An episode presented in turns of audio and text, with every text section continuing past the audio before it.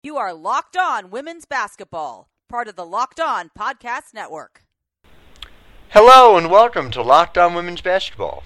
I'm your host, Howard Megdal, reminding you you could follow us on Twitter at Locked On WBB. You can like us on Facebook, or go ahead and rate and review us on iTunes, your podcast listen of choice. Uh, more that you do that, the more people hear and understand about the world of women's basketball, something very important to me, and I'm sure to you as well. And impossible to understand the world of women's basketball without talking to Mike McLaughlin, uh, coach of the University of Pennsylvania, who is with us to discuss his life in, in college basketball and the Penn Quakers, who are on the move. Coach, thank you so much for taking the time. Thank you. Thank you for having me. Place I would love to start is just where you first fell in love with the game of basketball. Well, take me through some of your earliest memories of it. Well, I mean, I think for, for anyone who's familiar with basketball in the city of Philadelphia, it is it is a big deal, and it always was and always will be. We're we're it's a very heavy populated athletic area, so we grew up being extremely competitive from the young age with with an older brother, with a father that played, with an area that's athletic, um, where everyone's playing multiple sports. So I think it just started from just the the excitement of playing athletics, you know, at a young age. Um, you know, I just felt, you know, so much passion for the sport. I mean, all the sports I played, basketball just drove me and drove me. So it was a, it was something that I just loved to do, and I'm I'm happy to continue to do. Now, I grew up in the Philadelphia area, so I've never really been able to get this clear. Do you think if Philadelphia was given the choice between giving up basketball and giving up soft pretzels, that they would give up the soft pretzels? Probably, right? Uh, yeah, absolutely. That's the way I feel. I don't know if the, the whole population believes that, but I certainly do.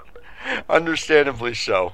And so now you played Holy Family and got the opportunity once you graduated to go play for a team that is sort of the polar opposite of the type of winning you've eventually done as a coach with the Washington Generals. Can you take me through what that experience was like, how that came about, and what you remember from that time first and foremost?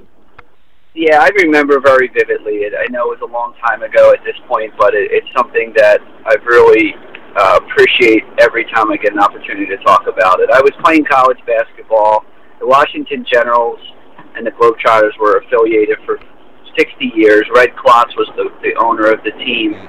Um, Red happens to live in Margate, New Jersey, which is about 70 miles from the Philadelphia area. Yeah, right down the and, uh, yeah, they, they you know they they they scout the area pretty hard. I you know I had a successful, very successful college career, and you know they were looking at me to to see if I wanted to fill a role in in, in their team, and uh, it just went from there. Red invited me down to his house. Um, knew nothing other than what I've seen on television at the time from the Globetrotters.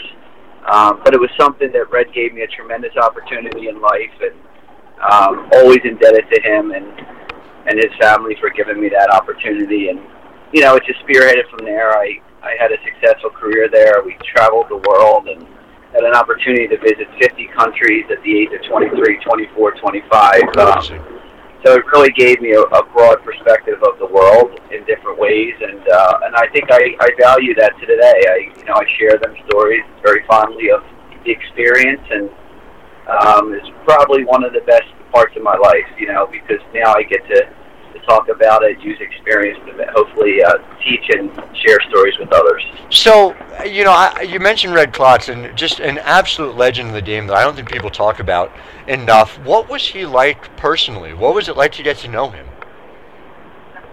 Well, I mean, Red was special to me. You know, when I got on the team, his wife Gloria uh, and Red took great care of me. I was the youngest player on the team at the time, uh, was just out of college. Most of the guys, some of the guys were eight, ten, twelve year veterans, and um, you know, I, I used to Red Red played basketball all the way up to a certain age. So Red and I would always go over to the arenas early and shoot with him. So I got to know him personally more than than maybe others did, just because him and I had to share same bond. And um, you know, we went over all the time to the arena early you know, he, he loved telling about his stories when he played with the Philadelphia SPHAS and, and his run with the, the you know the the NBA when he played in Baltimore. Um, he loved to share his stories. I just, you know, I sponged off him.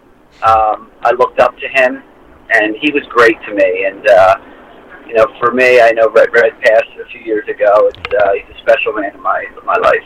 And, and in terms of the the losing itself, I'm just curious. Obviously, that's something inherent in the identity of the generals, and of course, that's all tied up in the whole plan, the whole idea. Was was that a difficulty? Was that sort of built in and an assumption? Was that something to get used to? You're someone who's had success everywhere you've been, obviously before and since. It wasn't like this was not success, but what was it like uh, emotionally? Was there any aspect of it that was difficult?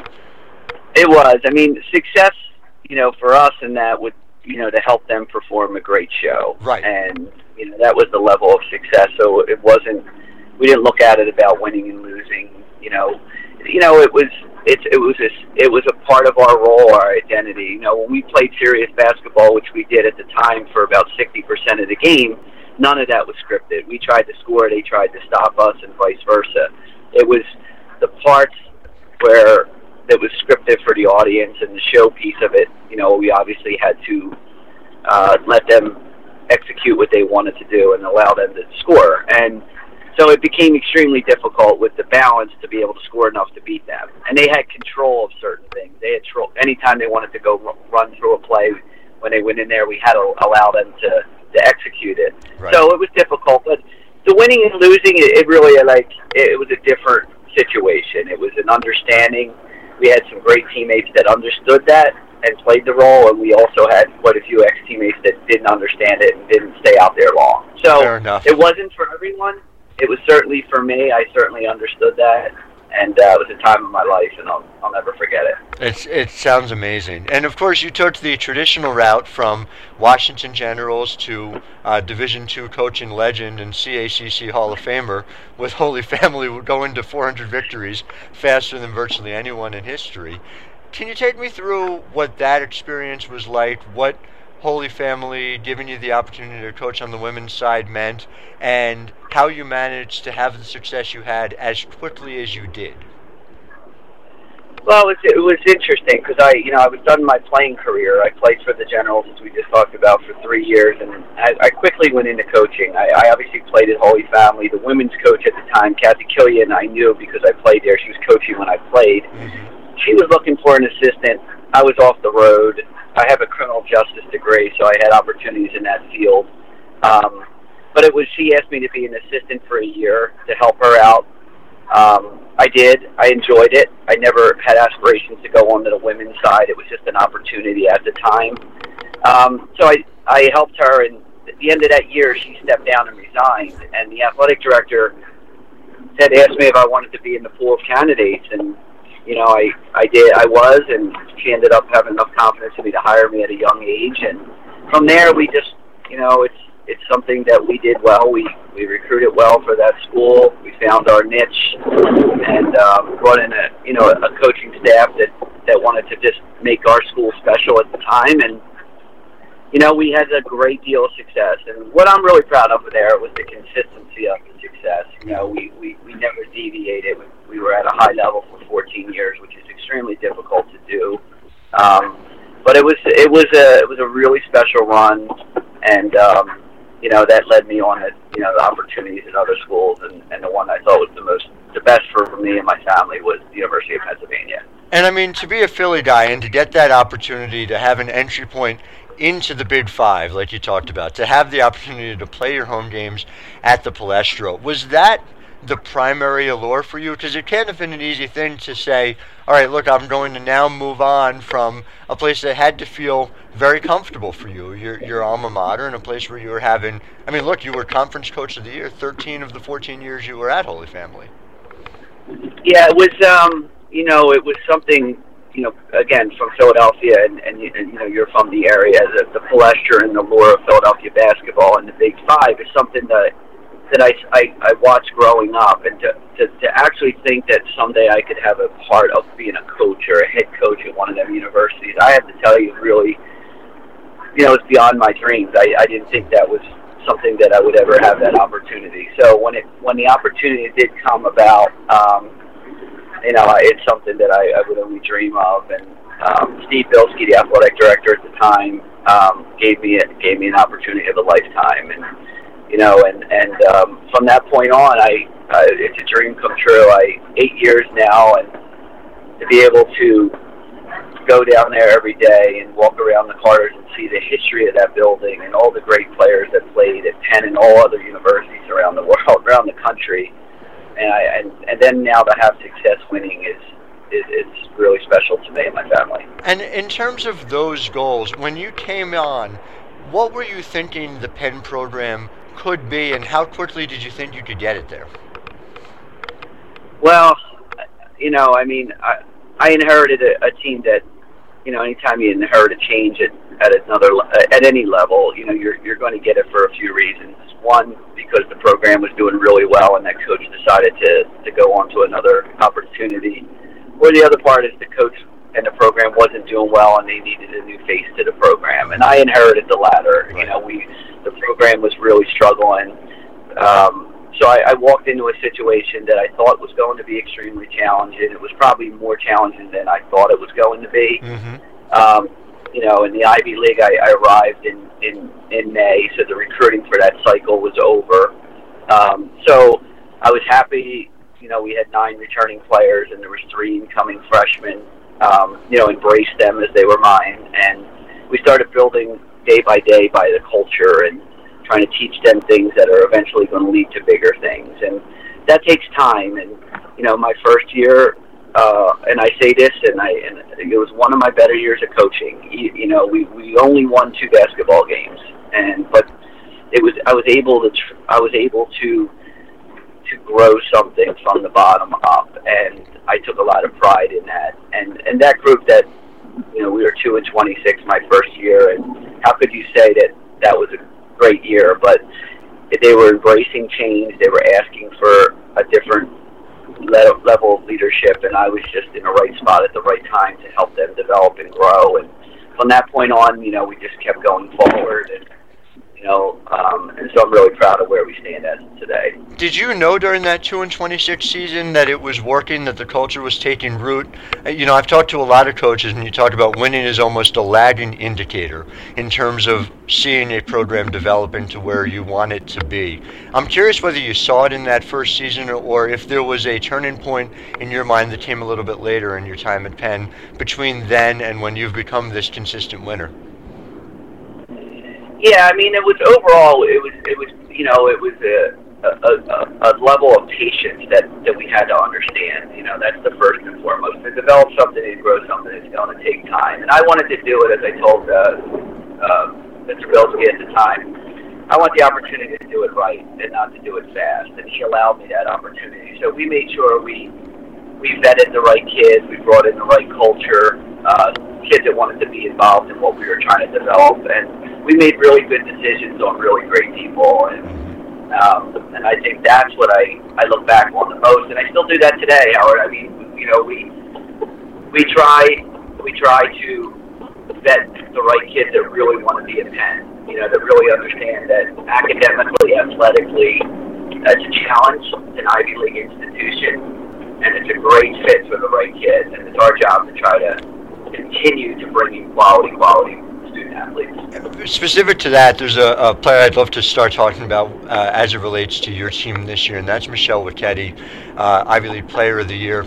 It strikes me that she's able to do things uh, physically, you know, both on the on the boards and in terms of just her overall physical athletic profile uh, that aren't typical of the Penn teams you've had, even though you've had a lot of success and a lot of terrific players. Do you think she has an opportunity to play at the next level when she's finished playing for you?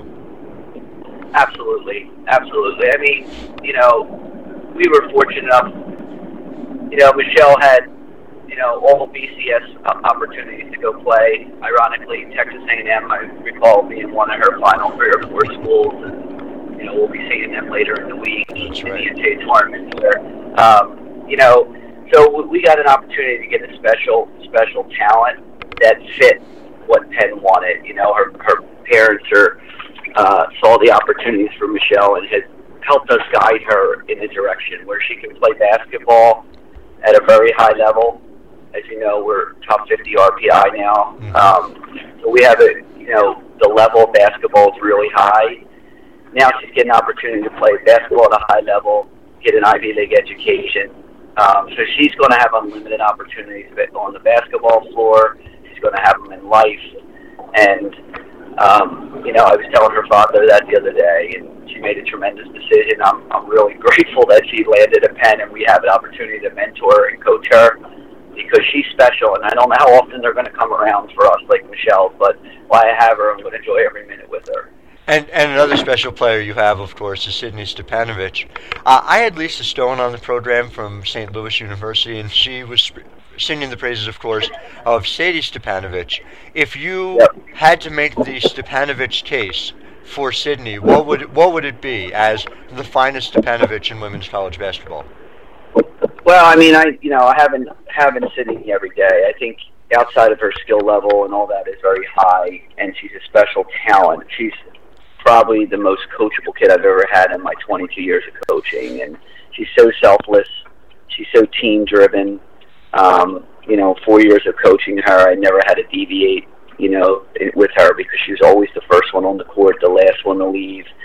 Like she's that type of kid. I mean, she is is really special. I mean, she's going to go down as an all time great here at Penn. Mm-hmm. Yes, for her numbers and and but to win three or four Ivy League championships uh, with her being the core player, I, I think it's going to be hard to, to match. And she set the bar unbelievably high. Um, but one of my all-time favorites to coach. And I just said it with Michelle and enjoy the time with her. But anytime we're around Michelle, she's very infectious. I mean, Sydney, you know, she's great to be around, an ultimate leader, and what a, what a special career she's had. Uh, and so much fun to watch. But you did note that she had the three championships, and all those championships are not created equal. There was the conference tournament this year, as you know, for the first time. And so I'm curious, just as someone who's been coaching in this league for a long time, uh, you know, I, I, was speaking to your colleague at Harvard a few weeks ago, was saying she wasn't sure uh, that it was going to feel the same to win a conference tournament as winning a regular season tournament. How did the two relate? How did you even emotionally become oriented to that feeling, and what was the conference tournament experience like?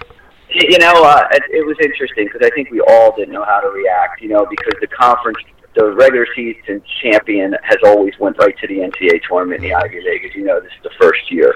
So, you know, we had clinched a share of it last Friday night up at Dartmouth and traveled on to Harvard and played the next day and, and, and beat Harvard, so we won it outright. So we were a little hesitant how you celebrate, you know, because – we won the league, but it didn't ensure a bid for us, and that's usually the way it's been. And for Sydney's prior two championships, that's what it was. Um, it was a tremendous experience. You know, we, it was at the Palestra. Uh, the Ivy League did a tremendous job. We were fortunate enough to, to win that two game battle. It was open for anyone to win. It was very close. But um, we certainly found a way to celebrate because there was no doubt after that game that we were going to go into the tournament this week. And to that end, by the way, Coach Delaney Smith was talking about some concerns. I've heard this, uh, you know, on background as well from others uh, about having it at the Palestra and having that inherent built-in advantage uh, for Penn.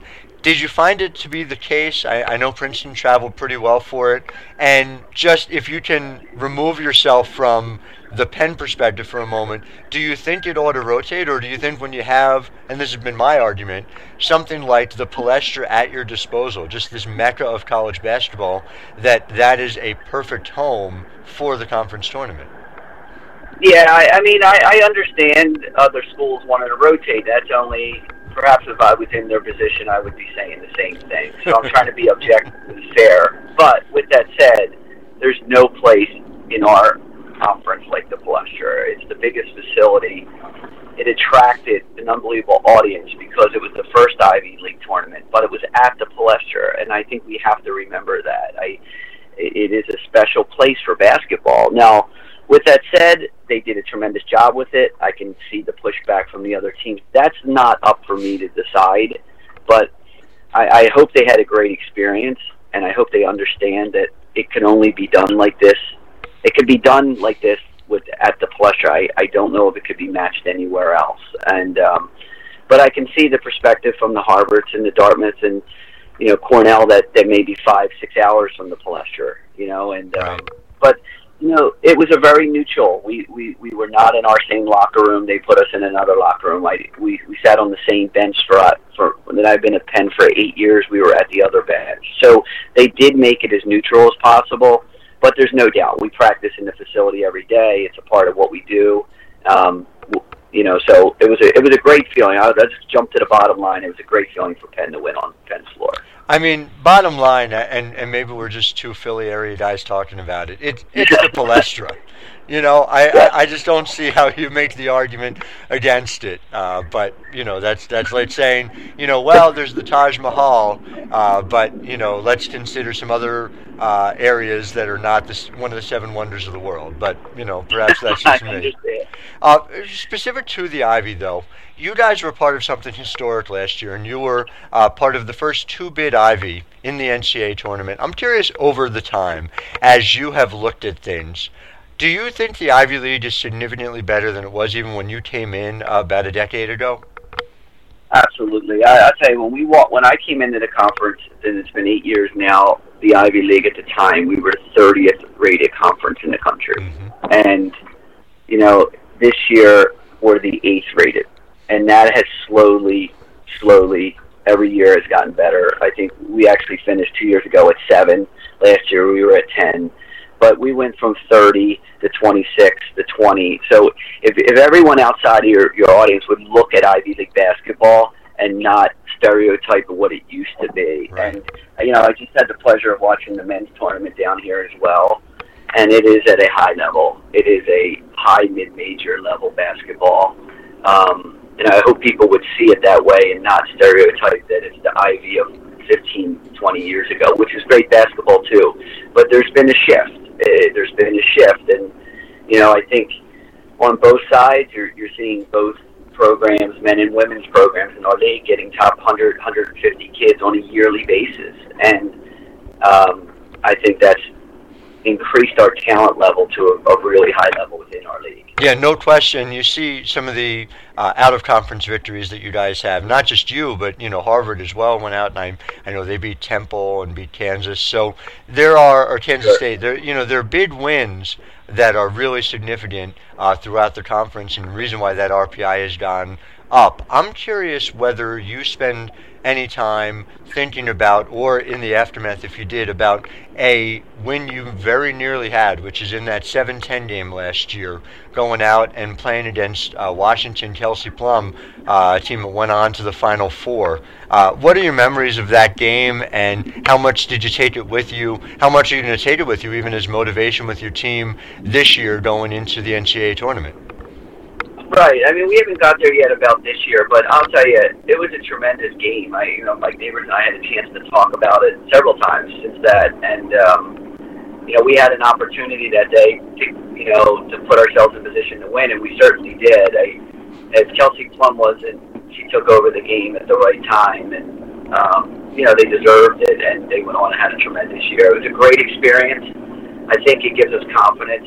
Uh, the year before 2014, we played Texas in the first round. Mm-hmm. You know, at the time, we you know we were up seven points at halftime. So we are as competitive as any of the teams.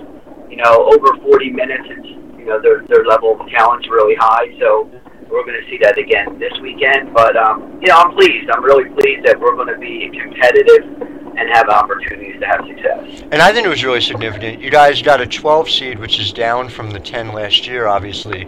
But to avoid that vortex of 13 through 16, where you are playing uh, on the home floor of the team you're playing against yep. in the first round, I think is really significant and a sign of respect from the committee.